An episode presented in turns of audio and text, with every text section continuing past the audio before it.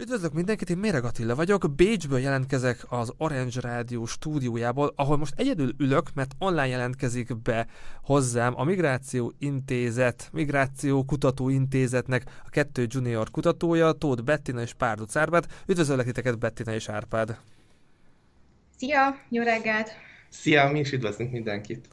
Nagyon szépen köszönöm, hogy be tudtatok csatlakozni Skype-on keresztül. Olyan sok időnk nincsen, szóval kedves nézőink, a kettő kutatóhoz publikációk, mi egymás ott lesz a videó leírásában. Tehát, hogyha meg felkeltettük az érdeklődéseteket, még több információt szeretnek megtudni, a Migráció Kutató Intézetnek is az Instagramját, Facebookját, YouTube csatornáját is beraktam, tehát itt egy pár dolgot fogunk érinteni, de fél órába azért minden nem fog beleférni.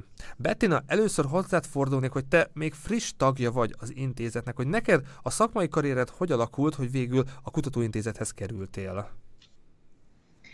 Nem csak friss tagja vagyok az intézetnek, de még így a, a szakmai életutam is elég friss, ugyanis még csak most fogok mesterképzésen végezni a Nemzeti Közszolgálati Egyetemen, ahol egyébként már az alapképzésemet is elvégeztem, és itt egy ilyen nemzetközi biztonság és védelempolitikai alapszakot végeztem el, most pedig nemzetközi közszolgálati kapcsolatok szakon vagyok, és itt is megmaradt ez a, a biztonságpolitikai irányvonal, Úgyhogy szakmai életutam leginkább az egyetemhez köthető, ugyanis tagja voltam egy szakkollégiumnak, ahol még jobban elmélyedhettem ezekben a nemzetközi ügyekben, nemzetközi kapcsolatokban.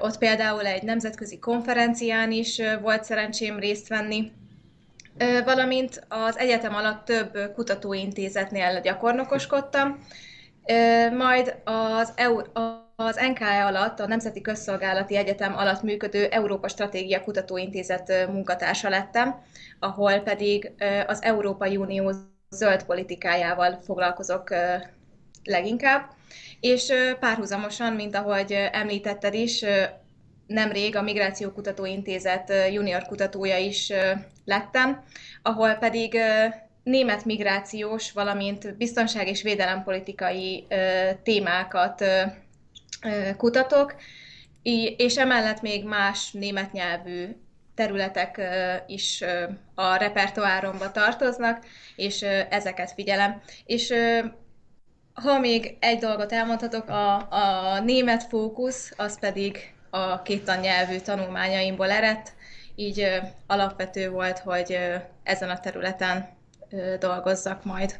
Szuper, köszönöm szépen, hogy röviden össze tudtad foglalni, és Árpád, nálad a labda, te is egy kicsit mesélj meg, te már két éve ott vagy az intézetnél, hogy hogy került az intézethez, és milyen volt ez az elmúlt két év?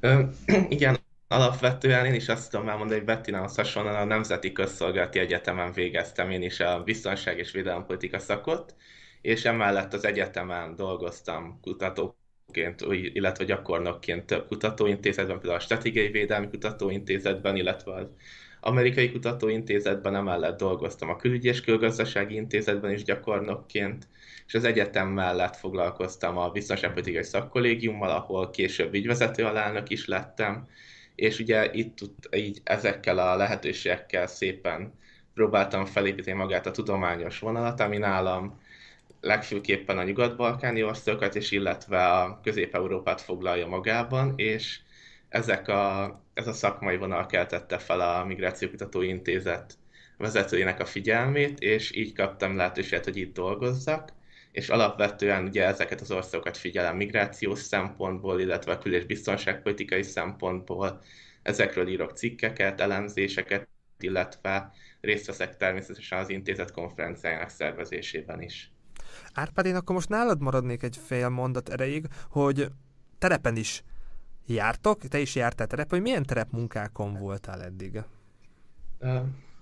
Mindenképpen szeretném kiemelni, hogy Szerbiában voltunk többször, ezekből, ezeket a kutatótokat többféleképpen be tudjuk sorolni. Volt olyan, amikor a magyar-szerb határon tartózkodó, vagy annak közében tartózkodó migránsokkal készítettünk interjúkat, hogy hogy jutottak ide, próbáltak-e már átjutni a határon, milyen tapasztalataik vannak, hogyan kerültek kapcsolatba akár az embercsempészekkel és hasonlókkal, illetve emellett vannak olyan terepkutatások, amikor egy adott nyugat-balkáni országba úgy megyünk el, hogy NGO-kkal beszélgettünk az ő tapasztalataikról, akár kormányzati szervekkel, vagy kutatókkal, egyetemi tanárokkal.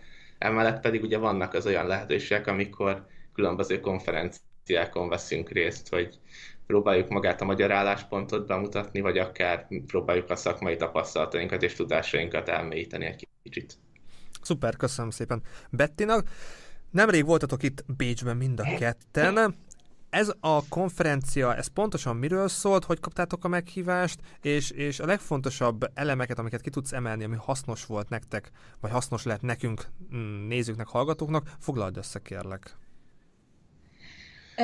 Ez a, ez a konferencia a Konrad Adenauer Stiftung, vagyis a KAS szervezésében zajlott, ahol igen neves előadók és panelisták vettek részt. Többek között Nagy Andor, Magyarország osztrák nagykövete is egy nyitóbeszéddel gazdagította a konferenciát, illetve Wolfgang Schüssel, Ausztria korábbi kancellárja is tiszteletét tette, és néhány gondolattal hozzájárult a konferencia témájához, ami pedig Közép-Európa fókuszú volt, ezen belül is Közép-Európa hatása Európai, az Európai Unió jövőjére tekintve.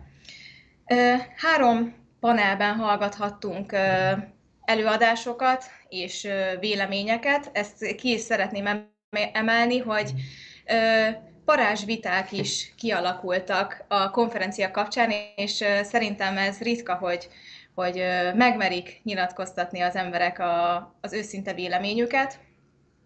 Alapvetően a V4 országaiból voltak képviselők, magas szinten, mind kormányzati szinten, mind pedig kutatóintézetek képviselői is részt vettek, így voltak német, szlovák, magyar, cseh, lengyel és horvát álláspontok is ezen a konferencián. A témák pedig a következők voltak, beszélgettek a panelisták koherenciáról Közép-Európában, a biztonságról és stabilitásról, ugye a háború árnyékában, ez most egy nagyon mm, nagyon fontos téma volt, illetve a gazdasági újjáépítés is szóba került, ez pedig a post-covid éra fókuszában. Árpád, te neked mik voltak a legfontosabb akár statisztikák, gondolatok, amik, amik értek ott a konferencián? Én igazából ugye, mint aki a Nyugat-Balkánnal is foglalkozik, én mindenképpen a horvát előadót emelném ki, aki a Európát, azonban is Közép-Európát, illetve a Nyugat-Balkán térő hibrid fenyegetésekről beszélt, és kiemelte, hogy ezeket a típusú fenyegetéseket, mint például az álhírek, vagy akár a különböző külföldről támogatott politikusok, illetve a politikai pártok, ezeket csak az egész társadalom bevonásával lehet hatékonyan megállítani, illetve az ilyen típusú fenyegetések ellen csak így lehet hatékonyan fellépni. És emellett nagyon fontos, hogy a horvátok is hasonlóan gondolkodnak, mint a magyar kormány, hogy kiemelt témaként és prioritásként kezelik a nyugat-balkáni bővítést. És amellett nem mehetünk el, hogy sajnos még mindig aktuális az orosz-ukrán háború, hogy ez a téma és a régió biztonsága hogyan kapcsolódott össze, milyen gondolatok voltak, amik elhangzottak ott? Bármelyikőtök, akinek itt beugrik elsőnek gondolat ezzel kapcsolatosan. Többek között például arról is volt szó, hogy ezt, ezt mindannyian kiemelték, hogy az Európai Unió védelmi kérdésekben, jelen helyzetben nem engedhet meg széthúzást.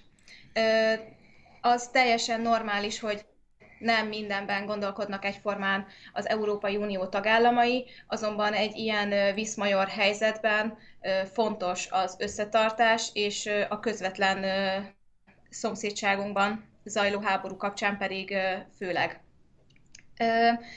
Azt is kiemelték, hogy egy pragmatikus Európai Unióra van szükség, ami képes megtenni a, a kívánatos lépéseket a külpolitikai kérdésekben, illetve kiemelték még a,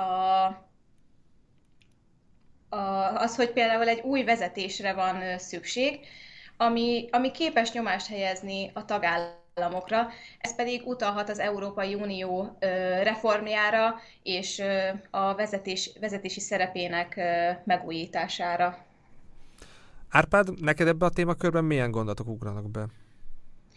Itt is igazából én mindenképpen a, azt szeretném kiemelni, hogy amit Betten is, a Betten is megemlített, hogy magának az EU-nak tényleg egy hangon kell szólnia, és képviselnie kell minden tagállam érdekét, a, ami igazából mindenképpen nehézséget okoz, de minden tagállam érdekét képviselnie kell ebben a vitás kérdésben, illetve azt, hogy magát a NATO védelmi képességfejlesztésben is ugye minden tagállamnak, aki EU-s tagállam is meg kell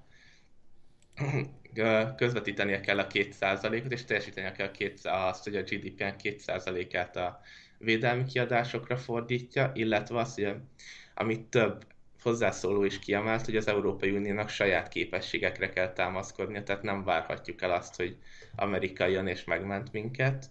Hiába állomásoznak ugye amerikai csapatok több európai országban, de magának az egész európai közösségnek kell megvédeni a magát, és ehhez Amerika csak segítséget adhat.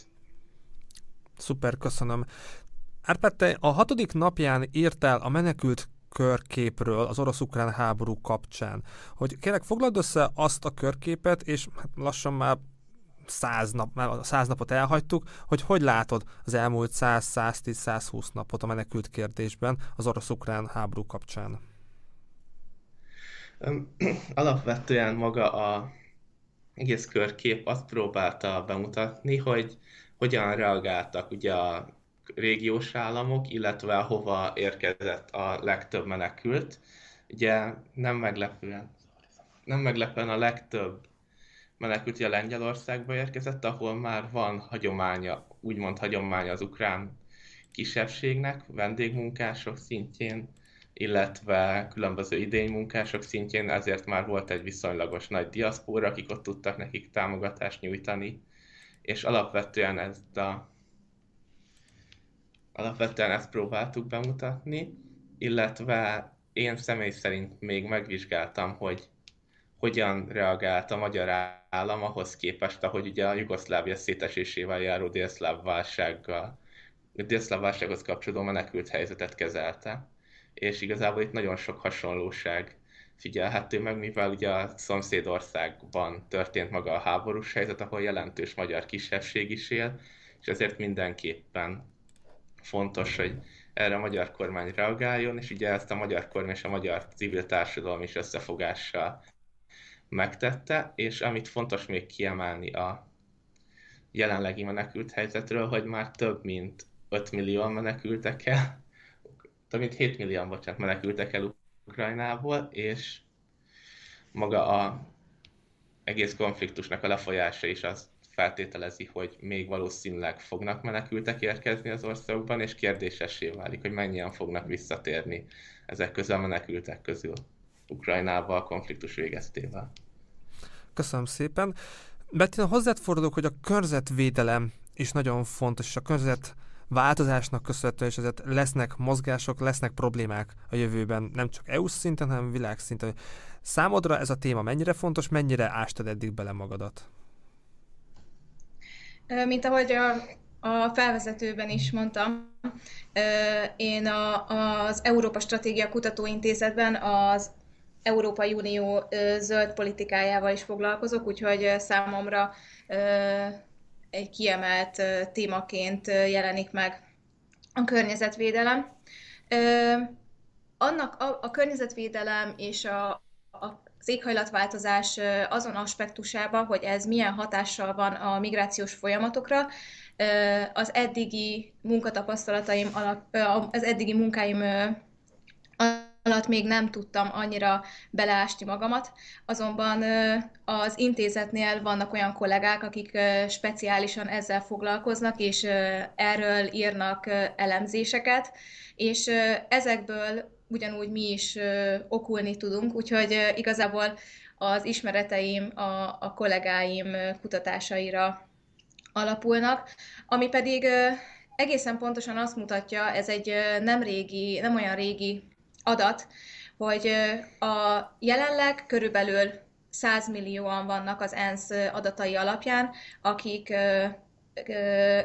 az elvándorlásra kényszerültek, és egy másik fontos adat ebből, hogy körülbelül ezeknek a 70-80 százaléka a környezeti kihívások miatt, vagy pedig az, ezeknek a frontországaiból menekültek el. Úgyhogy az ismereteim nagyjából erre alapulnak, és, és a jövőben pedig ezzel mélyebben szeretnék majd foglalkozni.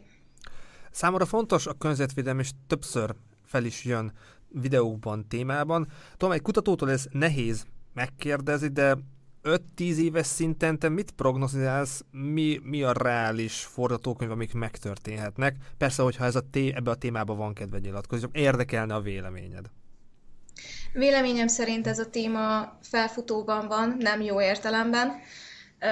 Mindenhol azt lehet látni, és már nem csak a kitett országokban és a, a törékeny országokban, hanem már akár az Európai Unió országaiban is, hogy a környezeti hatások egyre jobban éreztetik, éreztetik magukat. Ez, ez alatt gondolhatunk a hosszantartó aszályokra, vagy területenként akár árvizekre, a szélsőséges időjárásra, Afrikában az elsivatagodásra, Úgyhogy ezek csak egyre jobban éreztetik magukat, és sajnos ez a tendencia egyelőre nem, nem, nem fordítható még vissza. A, a lelassítás talán már jobban elérhető. Köszönöm szépen! Kedves nézőink, hallgatóink Tóth Bettinát és Párduc Árpádot, a Migrációkutató Intézet kettő junior kutatóját hallhatták. Árpád, Bettina, köszönöm szépen, hogy tudtak csatlakozni, további szép napot, jó egészséget kívánok!